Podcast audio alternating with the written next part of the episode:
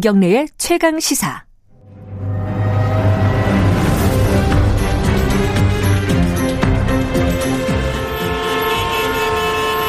GPS가 연결되었습니다.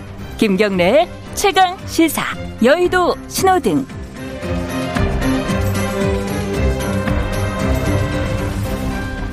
네, 한 주간에 화제가 됐던 정가 인물을 집중 탐구해보는 시간입니다. 주간 인물 토크쇼 여의도 신호등. 오늘도 현근택 변호사님 나와 계십니다. 안녕하세요. 네, 안녕하세요. 그리고 오늘은 특별히 어, 특별한 손님을 한 분 모셨습니다. 김경진 전 의원 special guest로 모셨습니다. 안녕하세요. 안녕하세요. 김경진입니다. 근데 네. 특별한 것 같지는 않고요. 김태현 변호사 대타로 나왔습니다. 아, 그게 저희들한테 특별하죠. 네. 이렇게 나와주셔서 감사드리고요. 오늘 어, 한 분씩 골라 오시는 건데 어, 좀 의외 분도 아 의외 불인가요? 어, 사람은 의외가 아닌데 불이 의외인 사람이 있습니다. 현근택 변호사님은 누구를 들고 오셨죠? 박덕흠 의원 뭐 다 예상하실 것 같고요. 빨간 불, 예, 예. 음, 빨간 불이겠죠. 어 이상직 의원도 빨간 불일까요? 그죠? 그렇죠. 빨간 불이죠. 네. 비슷한 케이스니까. 김경진 전 의원께서 이게 어 조금 불이 애매합니다. 어 이재명 지사를 들고 오셨는데 네. 빨간 불도 아니고 파란 불도 아니고 노란불? 노란불. 왜 노란불이에요, 이건? 어, 이게 애매하잖아요, 보면. 애매해요? 예, 건너갈 어. 수도 있고 못 건너갈 수도 있고 아. 좋은 것도 있고 안 좋은 것도 있고. 아하. 예, 득도 그래요? 되고 실도 되고. 음, 예, 눈치껏 알아서 판단하는. 자세한 얘기는 조금 이따 해보고요. 박덕흠 의원 얘기 좀 해보죠. 어, 먼저 어, 기조발제.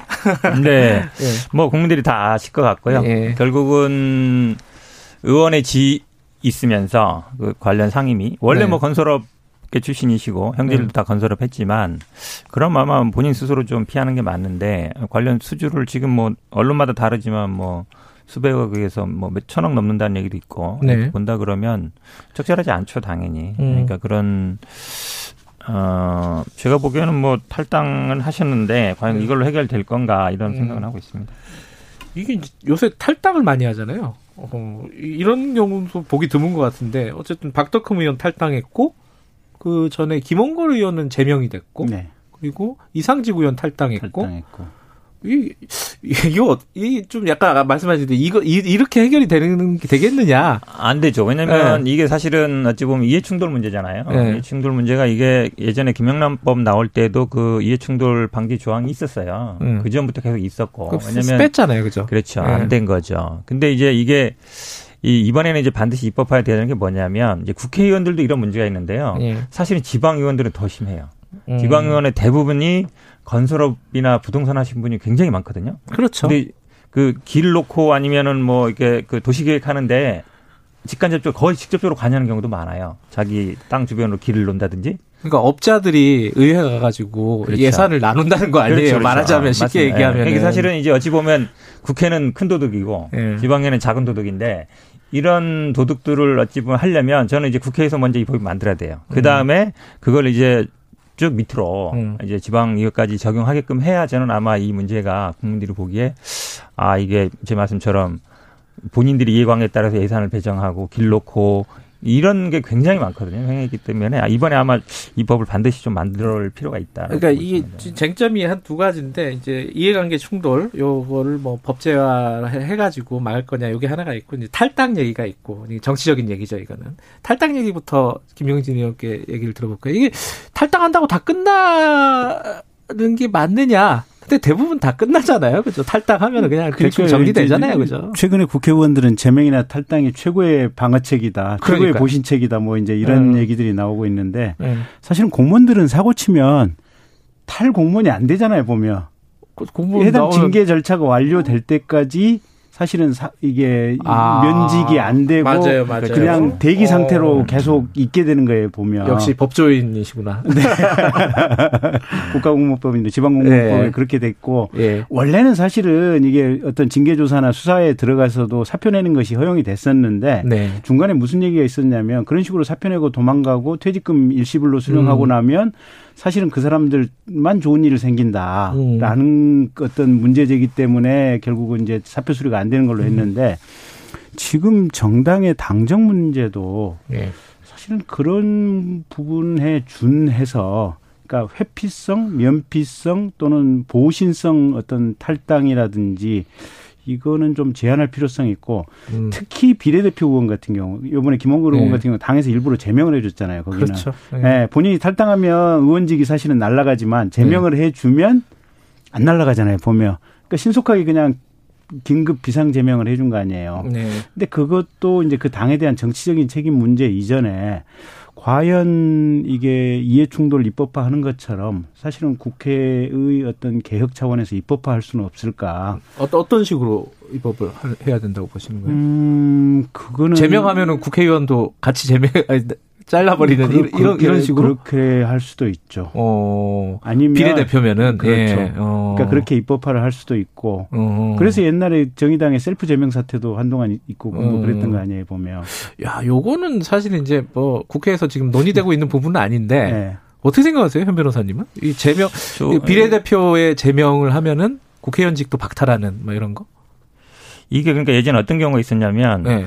말씀하셨지만 이제 바른미래당 경우 있었잖아요. 실제로는 이제 이쪽에 가 있지만 네. 당적은 여기 있는 경우. 그러니까 뭐 딴 살림 딴, 그렇죠. 딴 집에 사는 거죠. 호적은 저쪽에 제명을. 하고 네. 어, 그 자기들 명부에 있던 휘- 뒷순위를 승계시킬 수 있거든요. 네. 그러니까 자기들의 어떤 정치적인 입장과 다른 비례대표들을 음. 제명하고 그다음에 어쨌든 자기들과 이해관계를 같이 하는 다- 그 의원들로 후순위를 승계시킬 수 있어서 네. 그런 문제도 좀 생길 것 같아요. 근데 음. 이게 국회의원 선거구 문제도 그렇고 네. 국회의원 제명을 포함한 징계 문제도 그렇고 네. 이게 국회 자신들이 알아서 최종 결의를 하도록 돼 있기 때문에 이게 개혁이 안 되고 국민들이 보기에는 그게 지지부진하고 답답한 거 아니에요 보면. 그렇죠.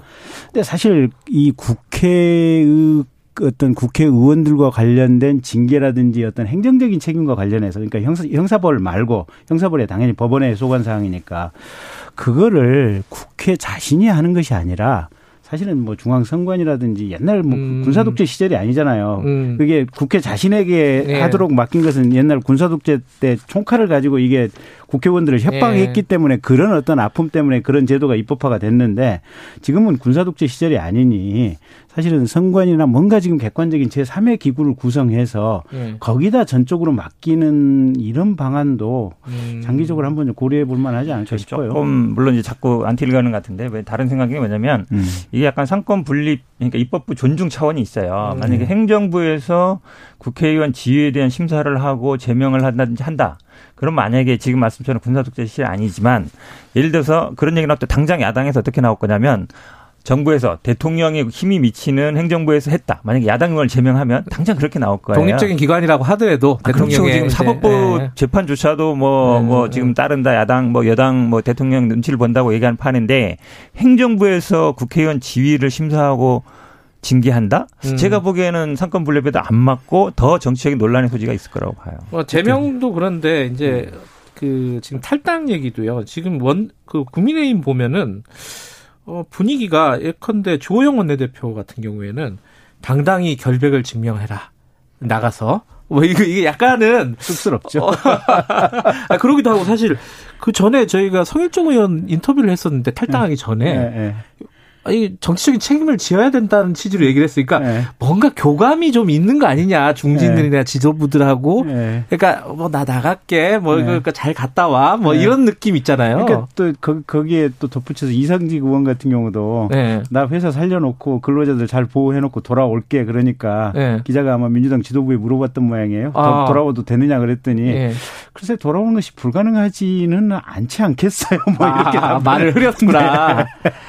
아 이건 좀 별로 이제 보기에 물론 이제 그런 뭐 내부적인 논리는 있겠지만 네. 밖에서 보기에는 조금 그렇죠. 보기는 안 좋아요. 근데 뭐 제가 우리 당 소속이어서 하는 건 아닌데 그러니까 이상직 의원 같은 경우에는 국회의원 지위 있을 때 문제된 건 아니에요. 본인이 하기 하죠. 전에 음. 어쨌든 뭐 대주주이기도 했고 가족 음. 회사이기 했기 때문에 그 그러니까 고용 그 특히 이제 저도 좀그 노동자 근로자들의 뭐 임금 문제, 체불 문제 음. 이거는 저는 뭐 해결해야 된다고 보는데 어쨌든 그런 문제이기 때문에 예, 조금 지금 박덕근 의원하고는 조금 다르지는 않은가 싶어요. 그래요. 어쨌든 지금 이게 어 징계라든가 에, 제명이라든가 탈당이라든가 이런 것들 조금 어떻게 좀 제도적으로 뭔가 이런 꼼수가 안 생기게 어, 조금 정리를 할 필요는 있을 것 같은데 그게 뭐 입법화가 됐든 뭐 제3의 기구가 됐든 뭐든지 간에 좀 항상 이런 일이 생기니까요. 근데 그거랑 비슷한 얘기예요, 사실은. 그 이제 이해관 이해 충돌 방지법 이것도 사실 비슷한 얘기인데 국회에서 과연 이거를 제대로 논의를 할 것인가? 뭐 그러니까 의심스럽긴 그 합니다. 이해충돌 방지법도 예. 그 전에 김영란법 입법할 때그 네. 박덕흠 의원 얘기했던 그대로 때문에 사실은 안 됐었거든요. 음, 대통령의 아들이면 도대체 아무것도 못하란 말이냐 뭐 그 한마디를 가지고 결국은 치열한 논쟁을 하다가 예, 그럼 이거 보류하자 일단 이래놨는데 예. 보류해놓고 보니까 결국은 지금 이 사태가 생긴 거 아니에요 보면. 예. 예. 이재명 의원으로 넘어가죠. 아, 의원이란다. 이재명 지사. 네. 노란불의 의미가 요새 사실 이재명 지사가 좀 거침없잖아요. 예. 그래갖고 지지율도 팍팍 뛰고 네. 뭐 전반적으로는 파란불일 것 같은데 노란불의 의미는 어떤 거예요?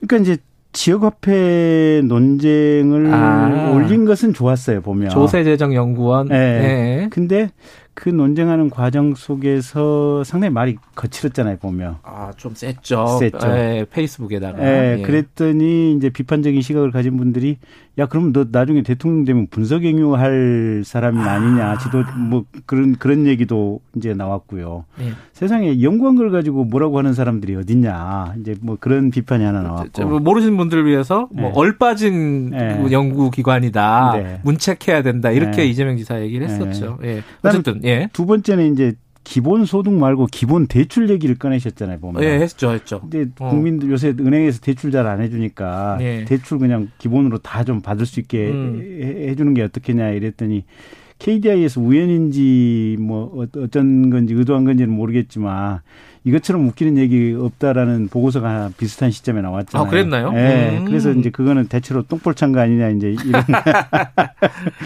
그다음에 이 세 번째는 어, 어쨌든 세 개나 되는군요. 예. 그 이게 지역 화폐 논쟁하는 과정에서 이제 서로 말이 거칠게 되면서 뭐 희대의 파퓰리스트다라고 이제 이게 네. 국민의힘 쪽에서 비판을 하니까 예, 이재명 지사가 쟤들은 사기 집단이다 뭐 이렇게 예.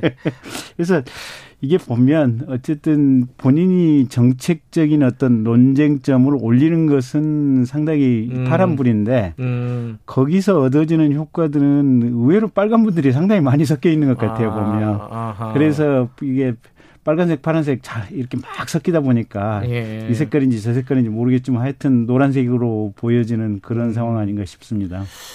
동의하세요? 그 뭐 저도 동의합니다. 홍 변호사님? 왜냐하면 예. 이게 우리가 학문의 자유라는 게 굉장히 오래된 거예요. 예를 들어서 아, 우리 학문의 자유. 그럼요. 예. 왜냐하면 예전에 뭐 천동설, 지동설 나올 때부터 이게 어찌 보면 종교의 자유만큼 뿌리가 깊고 예. 왜냐하면 이 연구자들의 연구라는 거는 뭘 그 데이터가 어떤 데이터든지 어떤 걸 쓰느냐에 따라 결과 상반되는 게 많이 나오거든요. 그러니까 음. 네. 예를 들어서 그건 학문적으로 논쟁을 하는 거예요. 네. 이거를 뭐 정치적으로 얘기할 필요가 없는 거거든요. 음흠. 근데 그래야 됩니다. 사실은 네. 국책연구기관도 국가 정부에 대해서 찬성하는 보고서, 반대하는 보고서 많이 나와요. 국회에서도 마찬가지고. 데이터대로 보고서- 하면 되죠. 그렇죠. 사실은. 그러니까 왜냐하면 그걸 그 가지고서 이제 어쨌든 본인의 정책을 만들어야 되는데 본인이 하는 정책에 대해서 뭐 안 좋다 그랬다고 굉장히 이렇게 공격하고 이러는 거는 제가 보기에 그 분들이 위축될 수도 있고 네. 앞으로의 어떤 연구자들의 이걸 뭐 위해서 좋지 않다. 저는 네. 그래서 이건 학문의 자유는 보호해주는 게 맞다. 저는 뭐 종교의 자유만큼 중요하다고 봅니다. 그래야만이 어쨌든 이 다양한 공간에 열린 공간에서 다양한 의견들이 나오고 그게 또 정책에 반영되는 거거든요. 음. 그래서 이 연구자들을 음, 뭐 어떤 식으로 할 필요는 저는 없다고 봐요. 저는 뭐 음. 적절하지 않다고 봅니다. 근데 참 말은 잘 만드는 것 같아요. 예를 들어 뭐 주진영 열린민주당 대표가 이걸 보고 그릇이 작다. 네. 아, 뭐 그걸 가지고 연구한 걸 가지고 그렇게 얘기를 하냐 그랬더니 네. 나는 국민들을 위한 종지가 되겠다. 참. 아 근데 사실은 이 어떤 사기 집단이나 또 지역화폐 관련해 가지고 예. 얼빠진 뭐 이런 것들이 옛날 트럼프 대통령이 대통령 되기 직전에 이 말 되게 싫어할 걸요 이재명 예, 지사. 예.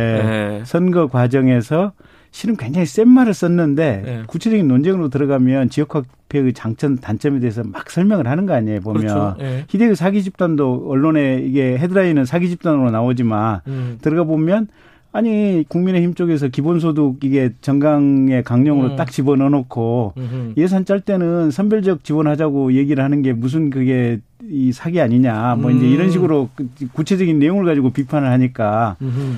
사실은 처음에 센 말에 낚여가지고 이재명 지사한테 화가 나서 기사를 보다가 들어가 아하. 보면 또 그럴 듯 하거든요, 보면. 아하. 그러니까 이게 언론도 그렇고 국민들도 그렇고 이재명 지사한테 상당히 낚이는 측면이 좀 있지 않나 싶어요. 아, 전략적으로 한다고 보세요? 그런 가능성이 충분히 있는 것 어, 같아요. 원래 캐릭터가 그런 게 아니라 음, 그게 두 개가 합쳐져 있겠죠, 그렇겠죠. 사실은. 예.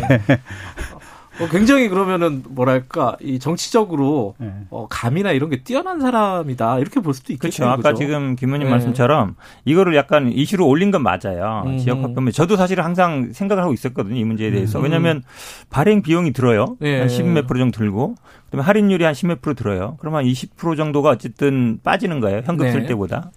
근데 구- 국가 전체적으로 보면 분명히 그 지역에서만 쓰는 거잖아요. 그렇죠, 한정도 그렇죠. 있고 온라인에서 안 되고 대형마트 안 되고 작은 가게만 쓴단 음. 말이죠. 그럼 전체적으로 어떤 국가 총량으로 봤을 때는 달라지지 않아요. 근데 음. 비용이 들어가요 거기에 음흠. 한20% 정도가.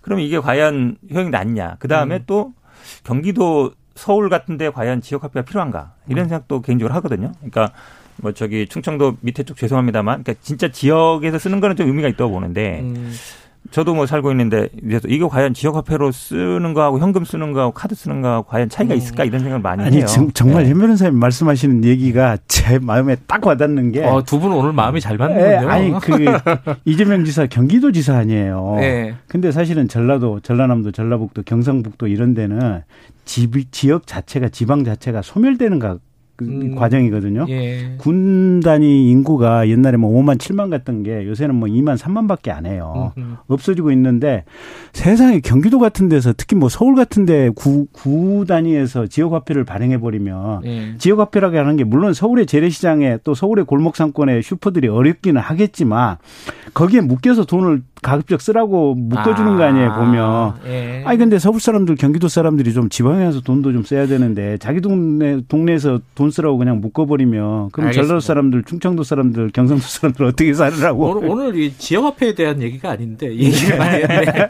아니 이게 굉장히 중요한 문제 아, 물론, 물론. 예산이 점점 늘어나고 네. 있거든요. 예. 그 근데 어쨌든 캐릭터로 보면 아 시간 다 됐네. 어, 한, 한 말씀 짧게 듣고 어, 마무리해야겠네. 이낙연 지금 대표하고 이재명 지사하고 뭐 지지율 일리 막 다투고 있잖아요. 네, 네. 둘이 캐릭터가 완전히 다르잖아요. 극과 극이죠. 한 분은 굉장히 진중, 네, 네. 진중하게 바라본다 네, 항상 이런 분이고 한 분은 이슈를 그냥 파이팅하는 사람이잖아요. 음. 어떤 게 우리나라 사람들, 국민들, 유권자들한테 호소력이 더 있다고 보세요? 그거는 시대적 흐름에 따라 다르죠. 그러니까 국가가 숨가쁘게 달려왔을 때는 조금 편안하고 안정이 필요할 때는 네. 음. 이낙연 캐릭터가 필요한 거고 네. 지금까지 너무 정체되어 왔고 예. 사실은 뭔가 새로운 변화가 필요하다라면 이재명 캐릭터가 음. 필요한데 그러면 최근에 10년간 우리는 쉼없이 달려왔느냐 음. 아니면 우리 최근에 10년간 정체되어 있었느냐 예. 요 시대 상황에 음. 대한 그 느낌이 새로운 지도자를 선택할 때 중요한 기준이 되겠죠. 현 변호사님 무슨 말씀 있습니까? 저도 뭐 동의합니다 이게. 아, 왜냐면? 두분 어, 오늘 아주 친하신데. 예, 기본적으로 아마 우리나라 근데 우리나라 국민들이 대부분 좀 다이나믹한 걸 좋아해요. 변화무쌍하고 왜냐면 이게 그렇죠. 예. 현실 유지보다 현상 음. 유지됐을 때 보다 어찌 보면 뭔가 네. 좀 바뀌길 바라는 욕구가 있거든요. 저는 음. 그럼 뭐 두 분 다 제가 보기엔 지지율로 나타나는 게 아마 국민들의 마음 아닌가 보고. 알겠습니다. 오늘 김경진 전 의원 어, 나와주셔서 감사합니다. 불러주셔서 고맙습니다. 즐거웠습니다. 네. 유익한 유익한 말씀이었습니다. 네. 현근택 변호사님 고생하셨고요. 네, 고맙습니다. 김경래 최강시사 듣고 계시고요. 8시 48분입니다.